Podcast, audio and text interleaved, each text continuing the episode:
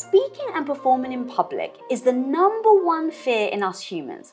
That's right, people fear being judged, getting embarrassed, and failing in public to be more scary than death. Yes, death. Just let that sink in for a second.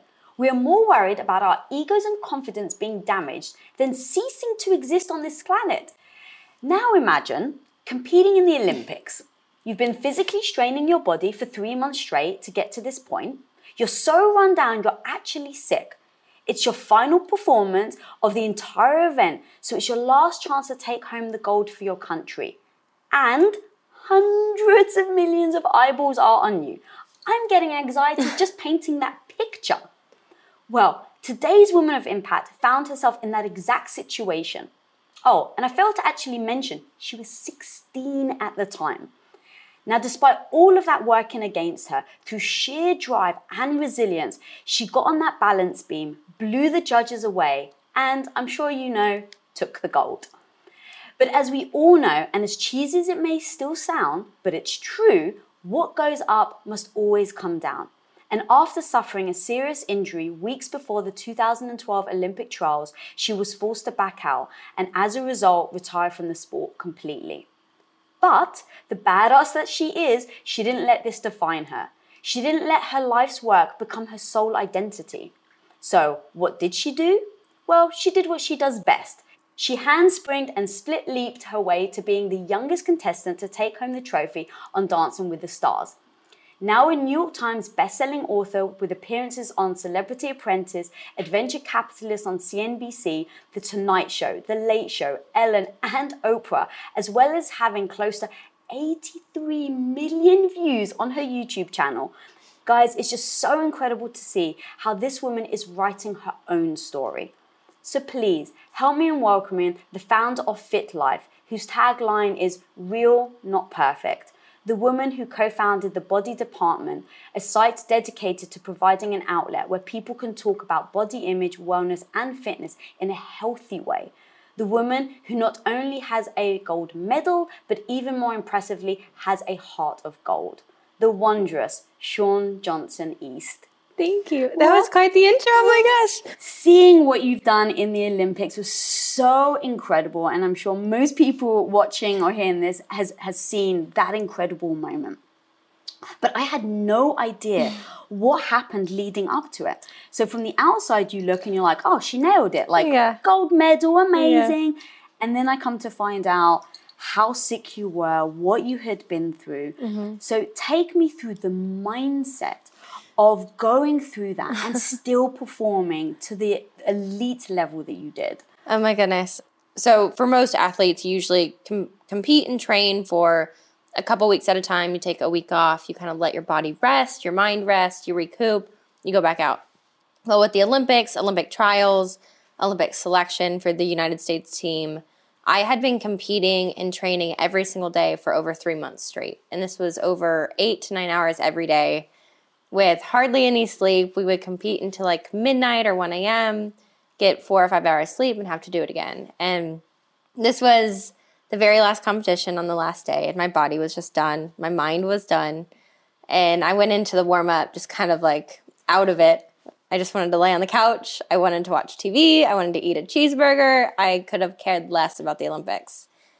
I kind of took a deep breath to said a prayer and I just said, you know what, this is your last chance to show the world the 16 years of, of dedication and work and blood, sweat, and tears you've put into this. You can't give it up. My body went into like autopilot. It did everything for me. I didn't even think through anything. And when I landed um, my dismount and finished the routine, I remember looking at the judges, and one of the judges kind of like gave me a nod, like, good job. And my coach gave me a huge hug. I looked at my parents in the stands, they were bawling. And I saw number one by my name on the scoreboard. Oh and I was like, ah, I did it.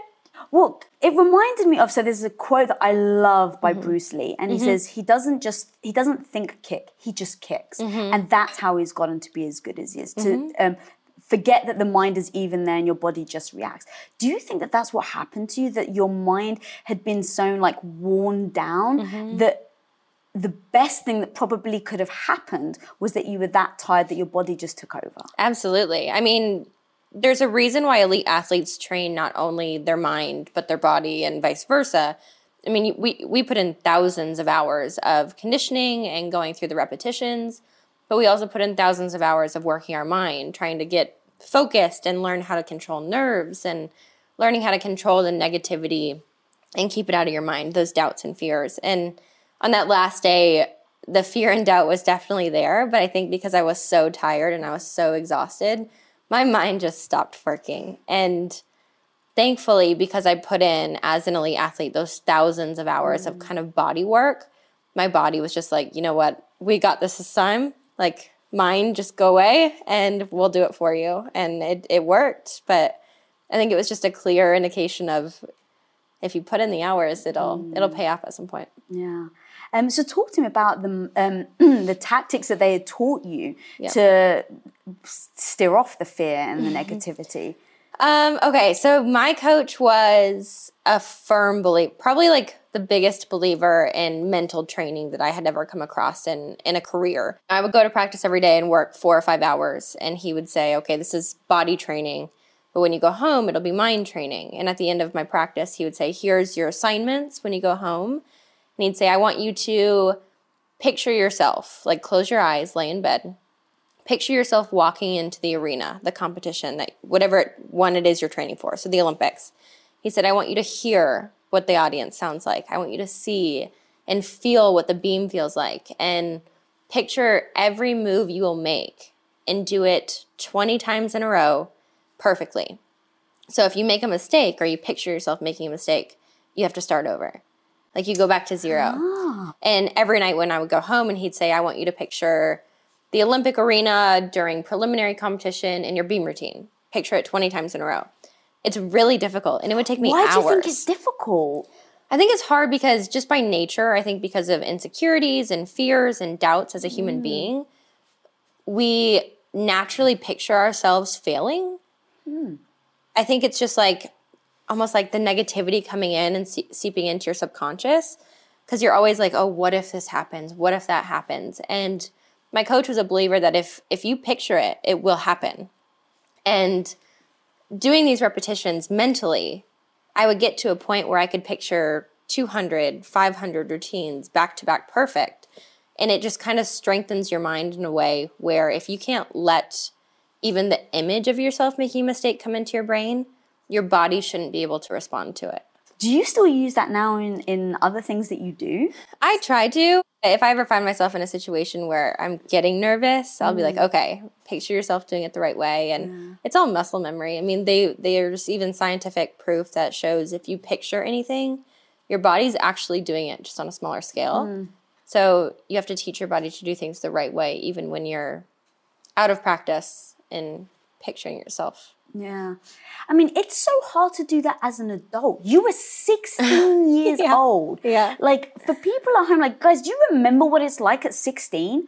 I mean, yeah. it's so scary. Like, um, the biggest thing that I had to deal with, I think, was like, you know, getting on a bus and maybe like getting picked on or something uh-huh. like that at 16. But like, you're in front of hundreds of 1000000s mm-hmm. of people. So all this practice that you've got, like, I get the importance of it. Mm-hmm. And like on the day though, how do you just not break? I honestly I have no idea because like being 27 years old now, I could I feel like I could never do it. Oh, okay. Like, Talk to me about oh that. my gosh. There was something beautiful about being 16 because as a kid, you are innocently naive. You don't have all the life distractions. You're not capable of thinking of all the repercussions that can come of such a monumental event. And yeah you can't even like comprehend the magnitude of the situation. But as an adult, you can. And the weight of that pressure can sit in a different manner as an adult.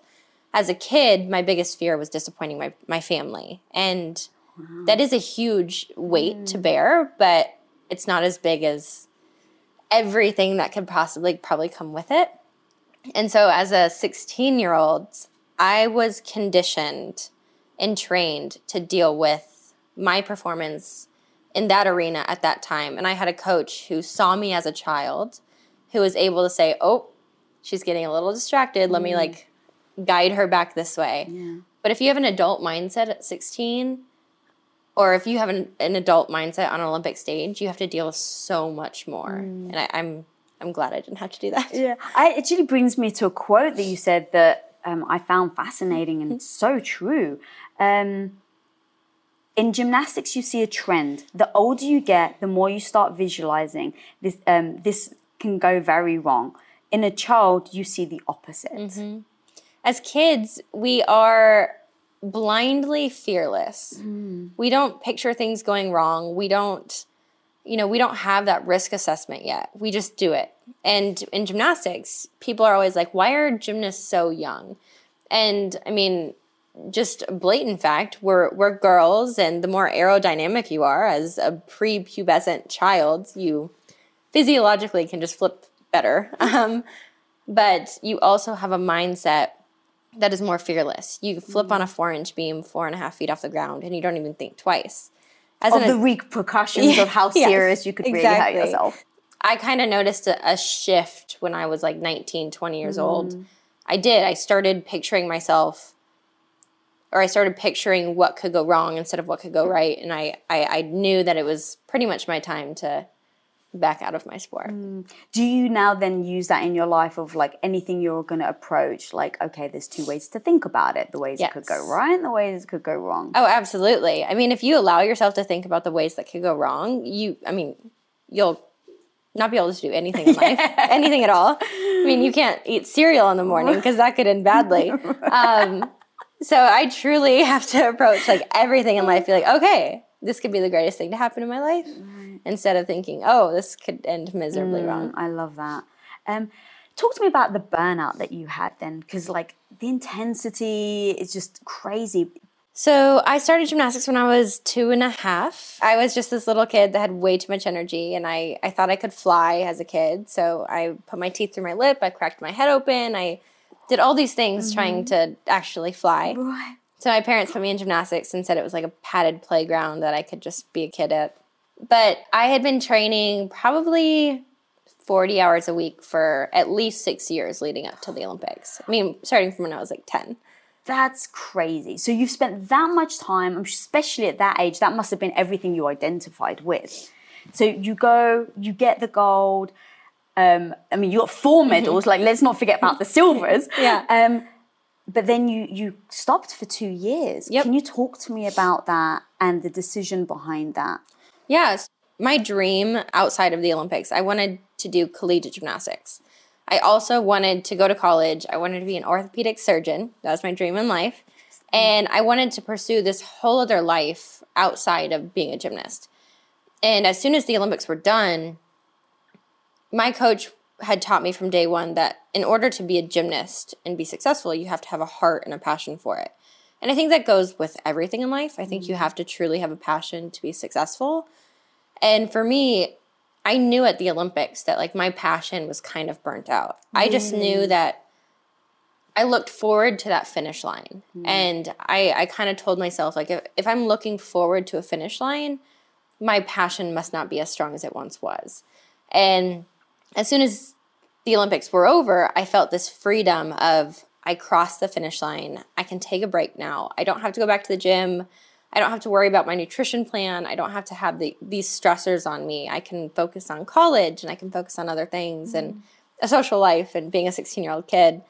And it was just a weight that I needed lifted off of my shoulders for a while. And I was good with it, but two years goes by and it, it starts to come back. How did you navigate that as well? Because I think whether it's you know sports or other things people are approaching in life, it's like sometimes um, they worry like, oh my god, have I made the wrong decision? Like, how do I spend six years training for something and then step away from it? What if I regret it?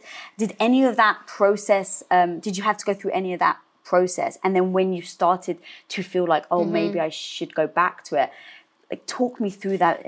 Um, The Yeah. mindset behind that. I have a lot of kids, especially in sports, ask me, like, when do I know it's the right time to quit or walk away? If you can truly ask yourself and internalize a question and say, Do I love my sport more than anything in the world?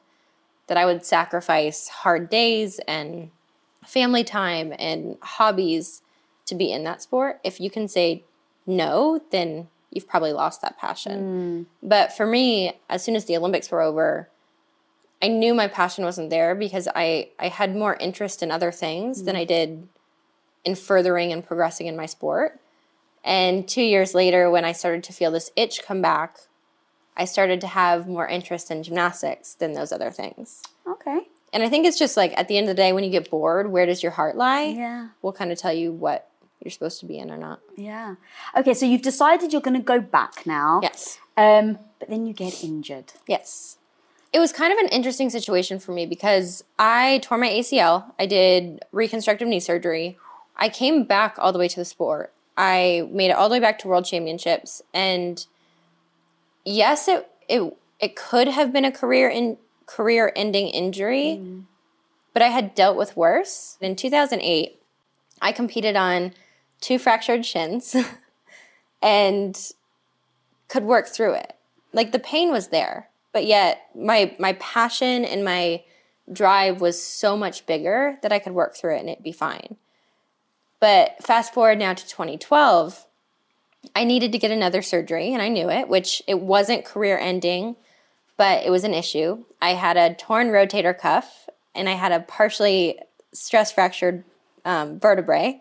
Oh, is that all? That's it. Um, but again, comparing all of that to what I was going through in 2008, it was on par, if not just under, mm. because it was all manageable things that I could do through physical therapy. But I told my coach, I said, for some reason, my mind can't block out the pain anymore. wow. And the pain is being magnified in a way that I can't control it. And I kept telling him, I was like, there's something to be said for that. Like, my heart is telling me if I can't block that pain out anymore, then my drive must not be there. My mind can't get past it. And I think that's just showing me where my heart is lying. And because in a sport that is so dangerous, if your mind isn't on the proper thing, mm-hmm. you usually see a lot more risk for injury. yeah. And I, at 19 years old, then I just told my coach, I said, with my mind being on the pain and not being on my performance, I'm risking my, my body even more. And I, I think it's time that I just step back. And he, I mean, he was the greatest coach in the world. He was like, as long as you have conviction behind your your decision, I support it 100%. Yeah. So when you've made these changes, Mm-hmm. so much of your life has been about gymnastics. You know, you're identified as you've been on Oprah and Mm-hmm. Ellen as like, you know, you won a gold medal, incredible. Um, and but then what's next? How do you emotionally make that shift? Um, and then just like deal with your identity change because Yeah. I think so many people, especially women, mm-hmm. where they go from, you know, whether it's like you're in a marriage and then you go mm-hmm. to a divorce, right? The mm-hmm. identity of being a married person to single, or you're professional and then not a professional.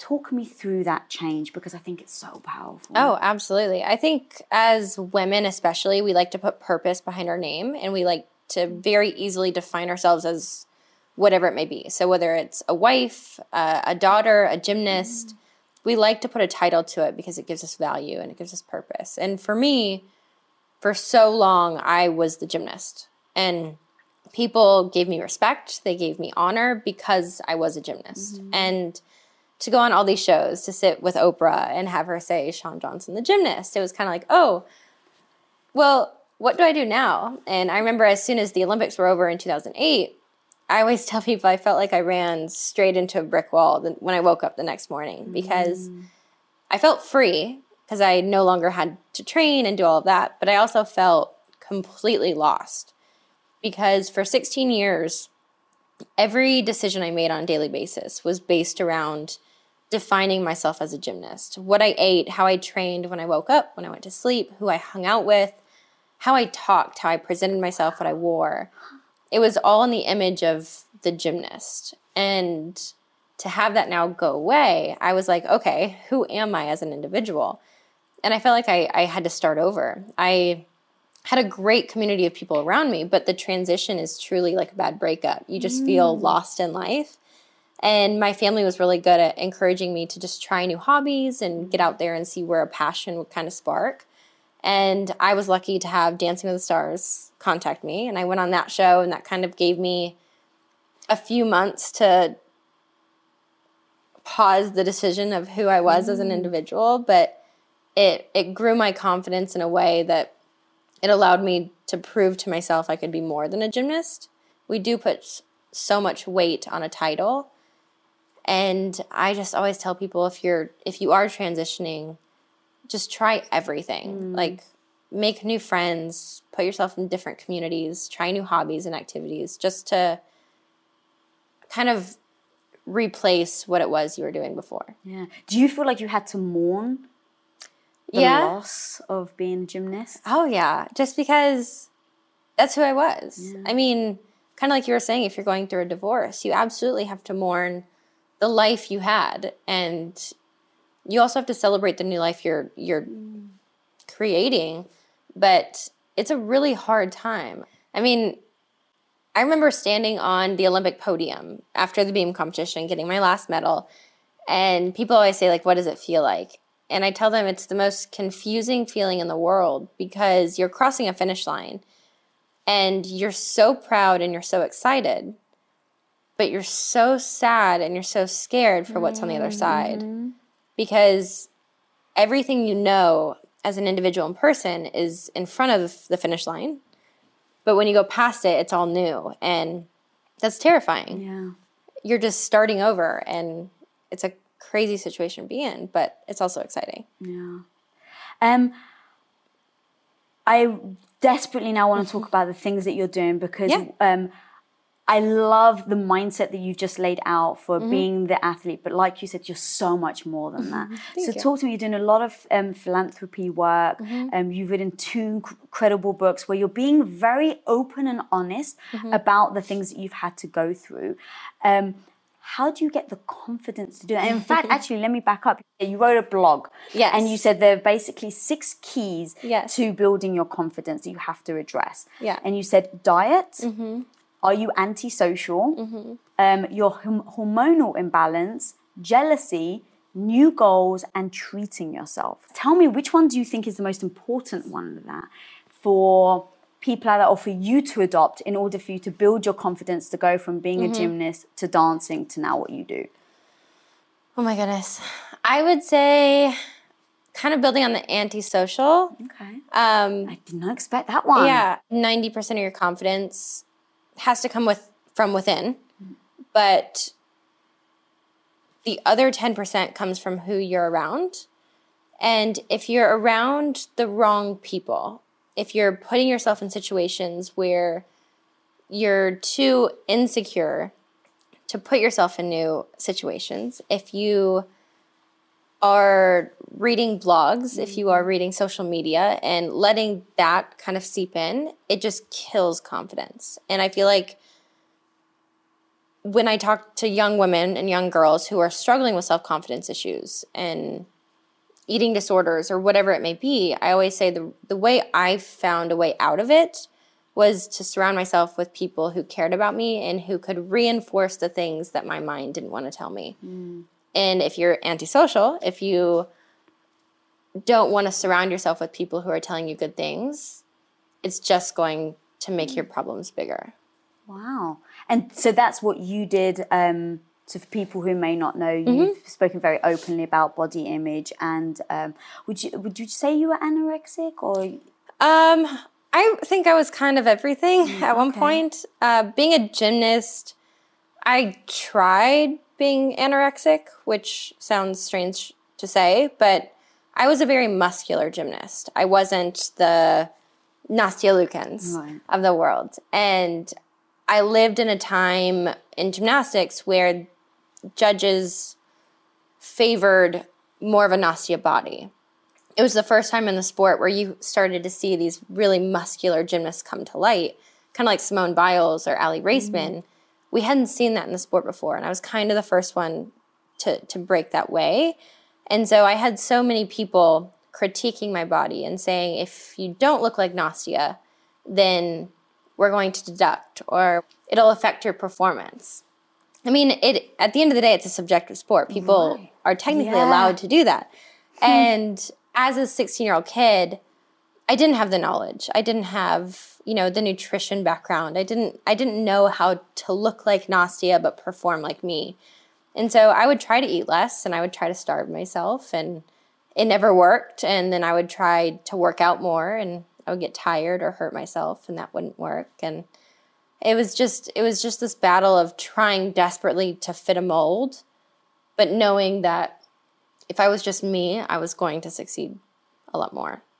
Did you come to that acceptance during the, um, your comp- competitions or to after? I I struggled with it. I'd say I was like on the verge of mm. eating disorders when I was in gymnastics, just because I had that perfectionism mindset. But I would regain confidence in my body and myself every time I competed and I won or did well. And so it would be easier to stand on a podium with a gold medal and say, "Oh, you keep telling me I need to change, but yet I'm wearing a gold medal, so I could kind of counteract those negative thoughts. I would say most of my my bigger issues where I, I truly struggled came after gymnastics when I lost my identity and had to start over. When I was on Dancing with the Stars in front of hundreds of millions of people and going through puberty and being a 16 year old girl next to these beautiful, stunning women and being compared and seeing my body transitioned from an elite athlete to just a normal girl, I I really struggled with how to balance that. Mm-hmm. And I kept saying, as long as I go back to looking like the Olympic girl, then maybe people will stop critiquing. And so I, I that's where most of my issues came in. Yeah. How did you work through that? Because you want to talk about a subject yeah. that I'm sure every single yeah. woman, pretty much every single woman, has ever had to go through. Yes. Um, how did you deal with that? I I fought it for a really long time. So I was kind of in denial for many years, just kind of fluctuating in weight and mm. struggling with confidence and issues. And I remember I finally talked to a friend of mine who had gone through a lot of things, and she set me up with um, her. She's kind of like a therapist, but also a nutritionist. Okay. And I started talking to her every week and went worked with her for years and it was like little by little by little by little I started to see improvements or we would be a year and a half out of our first kind of conversation and she would say, "Do you remember the first day when you said this? Now look at where you are." And I just started to gain like little momentum and little steps of confidence that built over the years. People always look for a quick fix, but I say that's how everything starts. Yeah. Everyone always looks for the quick fix. There isn't one. Yeah. In anything. Yeah. Um, you've lived your life. Oh my God. Talk about like always putting yourself out there to um, be criticized. I mean, like you mm-hmm. were saying, right? You went from gymnastics to then dancing with the mm-hmm. stars. Like it's not like you hid. Yeah. Right. No, um, no, no, no. It is hard to not feel judged or to let the outside noise interfere from social media. Mm-hmm. Um, and you're just you're playing on such a big platform mm-hmm. and a mm-hmm. big stage. How do you block out that noise? Uh, when I first was going through it, when I was first when Twitter first started, and I first started reading all the comments or newspaper articles or um, blogs at the time, mm-hmm. um, it was a lot harder to block it out. I would say if you're if you're new to it, you have to find a community of people around you to help negate all of the bad comments. But for me now, I try to take um, a little different approach of every time I read a negative comment, instead of reading it as a personal attack, I always try to say, okay, that's someone who is scarred, who is lashing out. And I try to just think of that actual person instead of thinking, they want to hurt me, I feel like they're actually just hurting inside. Wow, you literally just gave me the chills. That's so true. Um, what I love is that you don't stop. Right it's like some people it's mm-hmm. like you know you you put yourself out there you allow yourself to be a bit vulnerable and then something happens and then the, all the walls come back up the doors start mm-hmm. closing because you don't like the feeling it gives you but you keep pushing like you lean into it more i've noticed uh-huh. um, and that brings me to you do videos with your yeah. husband andrew who's yeah. amazing you guys are awesome yes. together um, and you did a video about your miscarriage yes and like that's like next level vulnerable because Yeah. you guys weren't even just saying it in hindsight. No. You guys were like filming the entire process with the doctor as you're Mm-hmm. finding out these results. Like that's just like next ve- level Yeah. vulnerability. Um, tell me about that Mm-hmm. and then how you just keep leaning into it. Uh, so that was a crazy, crazy process. I found out I was pregnant back last October, and it was not something we were planning. It was a surprise. But because we were living kind of these influencer lifestyles and putting things on YouTube, I started filming the day I found out I was pregnant, not because I wanted to post it. Like, I never planned on posting it oh, it was 100% because my husband and I had already talked had already talked about someday when we have children we want to document it for us oh. We want to be able to document it so we can look back and say do you remember the day you found out you were pregnant do you remember the day that you told me and so that's why I started filming I wasn't filming for the world I was filming just because it was this monumental event and fast forward a week when I got to tell my husband, some issues started arising. I had stomach pains and we weren't sure what it was. So we went to the hospital. Again, we asked to film, but again, we were hoping to expect good news and say, oh no, the baby's still there. And it be part of our story that we can again look back on. And fast forward even more, I had miscarried we were going through an emotional roller coaster and i don't think a husband can ever truly wrap their mind around what it is a woman goes through just because of the hormones and what we're you know like what we're going through internally and andrew was a godsend he just he held my hand he didn't try to fill fill space with words he was just there and he said whatever you need to heal just let me know and i remember thinking we have all this footage. And it was my idea. And I said, I want to post this. And he thought I was absolutely crazy. He's like, the emotional state you're in right now, I don't want to jeopardize anything or put you at risk for negativity that the world can bring. So I don't think that's a smart idea. Mm. And I just kept pushing it. I said, no, I really want to push, like, I really want to post this. And I feel very convicted to do it. I don't know why. I f- it was kind of a crazy move. Mm. And I remember posting it, and it was almost instantly. I mean, we were getting millions of views. We were number one on trending. It was on the Today Show the next morning. And none of that mattered, but what I thought was fascinating was the thousands and thousands and thousands of comments that came back. Not a single one bad. And every single one was a woman or a husband or a father or a mother telling their story of miscarriage and telling their story of how they got through it. And it's exactly what i needed to heal. I think i was just in dire need of someone to help me mm.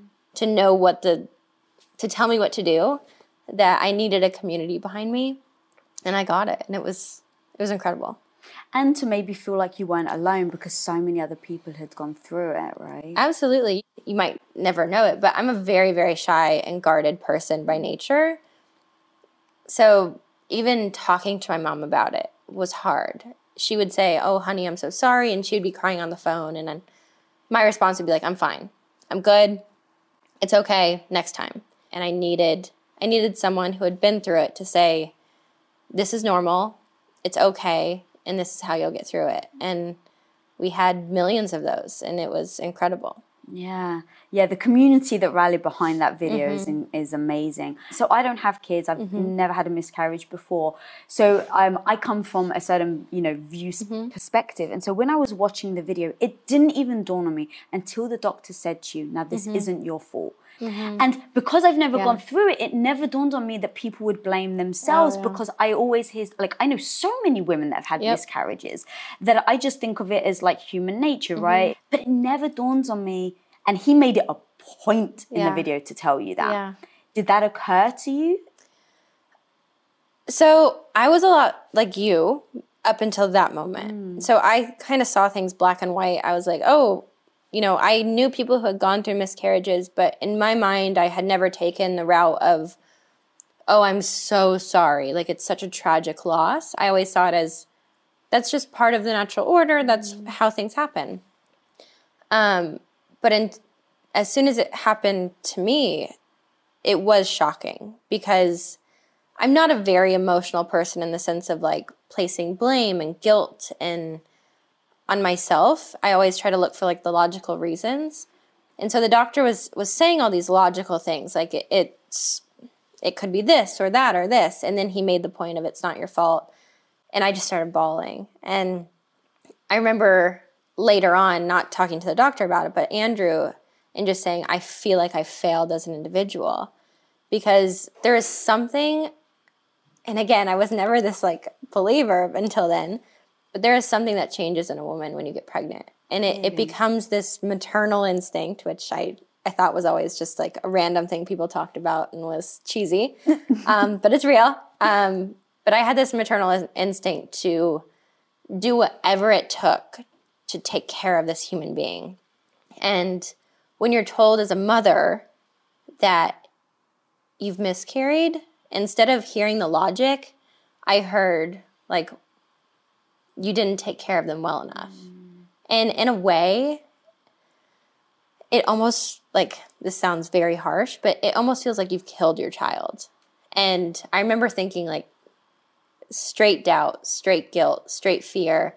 And having the doctor reiterate that was kind of like, I mean, you, you even saw it in the video. He makes a point to try to get it into my head of like, it's not mm-hmm. you. And it took me a while to really believe that. Yeah. What did you do to get there then? Um, I tried very hard again because I'm a very guarded person. I don't like to talk about my feelings much, which is very and here I am saying, no, no, yeah, how you feel, which is very weird considering like we're here and I'm on YouTube and I share my feelings a lot now, which um, I appreciate and I hope everyone's actually paying attention and listening because people are going to dismiss you to say like, yeah. oh, it's easy for her, but I think it's important yeah. for people to hear that and so thank you for sharing. Yeah. That. Well, I mean, I think it's also how how I was raised in the gymnastics community mm. because as ki- a kid, I was always taught don't show emotion, don't show weakness, don't show the world what's going on inside. You are a machine and you always show show strength. I learned very quickly how to turn off emotion and just go cold and say, I'm good, I'm fine, let's move on. I tried to make like a pact with myself from day one that I was mm-hmm. going to be very open with my husband. And it was a lot for him. Again, it's like I understand how hard it is for a husband or a father just because they don't go through it the same mm-hmm. way. So I understood that it was very confusing to him, but just having him sit there and listen and being able to voice everything that I felt internally really helped me sort through my thoughts and my feelings and get past it. Um, I think I'll always like hold part of it in my mm. heart, but I think that's normal. Yeah, it's just another scar. Mm. Um, mm. But I, I, I've truly gotten to a point where I feel healed by it. Yeah, that's great. So you have said though that you're not going to let what has happened stop mm. you from trying again. Yes. Um, that seems like so much of your personality and everything that you've done that yes. even if something goes wrong or something's bad, that you're not going to let that stop you. Mm-hmm. Um, is there any like moments in your life though that you feel like, oh no, I shouldn't because you failed or because something went wrong? Oh, every day of my life. Okay. I mean, I feel like that's normal for any human to feel I mean, the fear and doubt of failure can consume anyone's life on any given day. Mm. I mean, the fear of failure of getting on stage or the fear of failure of having a child. People want to naturally protect themselves from pain. And nobody wants to feel loss mm-hmm. or failure or anything. So we always try to like bubble wrap ourselves so we never have to experience it. Yeah. And because I have felt those things and because I know how bad they can hurt, but because I know I've gotten through all of it, mm. I try not to bubble wrap myself. And I try to say, even in moments of fear, like, okay, the worst case scenario that can happen is this, but you've already survived it. So you might as well go for it again. And I would say I am a little more timid that way sometimes. Mm. It might take me longer to get to that point to try but my husband is very good at pushing me um, past my comfort zone, which I love. I hate, but I love. Yeah. um, because I think the most limiting factor in the world for anyone is holding yourself back because of fear. And it's the most natural thing in life, but it's something you you can't allow yourself to to act on. Do you do like mantras or anything like that, or post-it Um, notes, or My mom taught me from day one. She always just reminded me. She would say it when I was in the back seat of the car, crying because I didn't fit in with the popular kids or whatever. She would just say, "Honey, everything happens for a reason. Good, bad, or ugly, it happens for a reason." And I try to always tell myself, like, if you make mistakes, if you fail, if you succeed, you are supposed to, and you need to learn from it because it all is supposed to happen. And I don't know. I don't want to waste a moment. So what I love is that does change your perspective, just how you're looking Mm-hmm. at a situation, right? Because so many people say like the why me, or you know, I Mm-hmm. used to all the time, like why me, the victim mentality. But Mm-hmm. if you just reframe it and say if it happens for a reason, it allows you to go, but then, then what is the Mm-hmm. reason? Exactly. A very um, popular question that people always like to ask you is like, do you have any regrets? Or what is your biggest regret in your career? And I very quickly tried to like coin the phrase to myself that I don't believe in regrets because everything happens for a reason. I mean, the big if I bombed on the Olympic stage, if I fell on my face in every competition, I wouldn't regret that because mm. that would have been a life lesson I had to have learned from. I read this Einstein quote actually, where someone, uh, not Einstein, um, it was Edison, and Mm-hmm. Someone asked uh, him, like, you know, basically, um, how do you feel about your, you know, thousand mistakes that Yeah. you've made to get to the light bulb? And he's like, they weren't mistakes, they were steps. Exactly.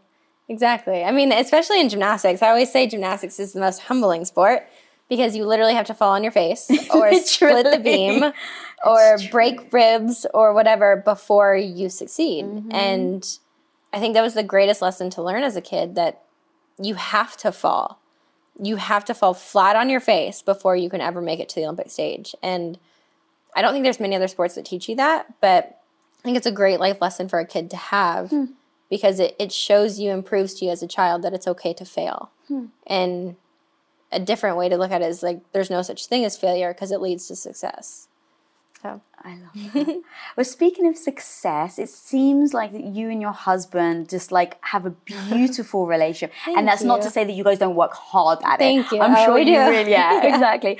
Um, talk to me about your relationship with him because Yeah. in one of your videos you said um, you guys were like giggling about something, Yeah. and you're like, "We'll watch this video when we're in our rocking chairs and Uh-huh. we're really old and we're gonna laugh at Uh-huh. it." Um, I love that you guys have that vision of like this is going to be for life. Mm-hmm. Um, what do you think are some key things that you have to do in your relationship in Mm-hmm. order for you to get to that point where you're in your rocking chair in your Mm-hmm. 80s? I would say for us, we have an agreed upon mindset with our relationship that we agreed very early on that we are going to fight through it. We are never going to turn our backs. We're never going to say, I don't want to fight with you right now. This isn't the, the moment or place. We're going to fight through it because we love each other enough to do it. The rocking chair comment, we were laughing at it because we had just gotten on in a huge argument and we still had to film that day. And we were so salty towards each other. And we said, we're going to look back when we're in our rocking chairs and laugh at this moment because we fought through it, we loved through it, and we're now on the other side just laughing. But I think my biggest advice to any relationship is relationships are, are not easy.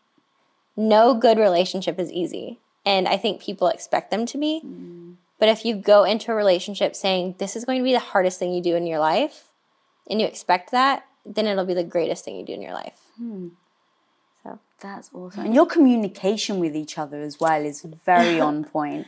yeah, we um, we always say we're transparent, probably to like too far.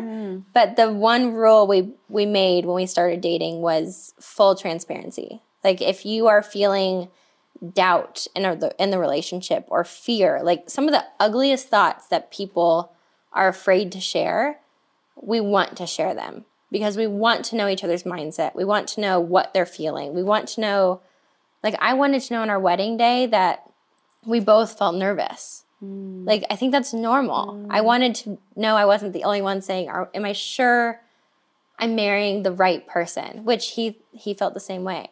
We just try to be very open with each other, and I think it it helps our relationship. Well, how do you think it helps? Like, I think it helps because I feel like for us, or for me in particular, and as women, I feel like our minds run and we always try to paint pictures and fill in gaps. And I feel like that kinds of very easily can lead us astray.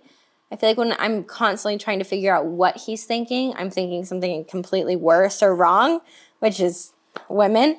Um, so I feel like with being transparent, the more I know about him, the more I know good, bad, and ugly, the more I know what he's thinking, the less room it leaves for me to interpret. Mm-hmm. And it makes me love him even more because we're both just so human and things aren't perfect. And I just love that about us. Yeah, I God, I love that so much. oh, I could talk to you for hours, my dear. Um, where can people find you online? What's coming up? How can we get these guys to dig yeah. in? Um, so we have our YouTube channel, which is just Shawn Johnson, and we post everything from like love stories and like relationship series to house hunting and how you do that and all random things. Um, Instagram is Shawn Johnson across social platforms at Shawn Johnson and my husband is Andrew East. Yeah. Awesome. And my final question yeah. what is your superpower that you consider yourself to have? My superpower. I'd say my superpower is probably um even when I'm terrified of things, I try to still go for it. And I have been literally dripping sweat, like shaking in my boots to do things before, but I'll still do it. That's amazing. Guys, this woman is literally. I wore this shirt, in fact, especially for her because she is shirt. like Wonder Woman to me. And she said it in this interview, especially that she would break bones because as a kid, she actually thought she could fly. And that's not surprising though, because if you actually like in sitting with her and talking to her, the mindset that she has is that she can do anything, she can accomplish anything that she puts her mind to. And to me, that is what being a your own superhero is. It's about setting a goal, having a vision, and going out there and going for it. And so when I asked her what her superpower is, and it's to go for it, it was no surprise to me because that's what she's embodied throughout her entire life and career. So guys, please, if you take one thing away from this episode, it is that you need to go out and go for it. Before you do that, subscribe, press that little mm-hmm. click button down there. Follow me at Lisa Bilyeu. And guys, until next time, go be the hero of your own life. Peace out.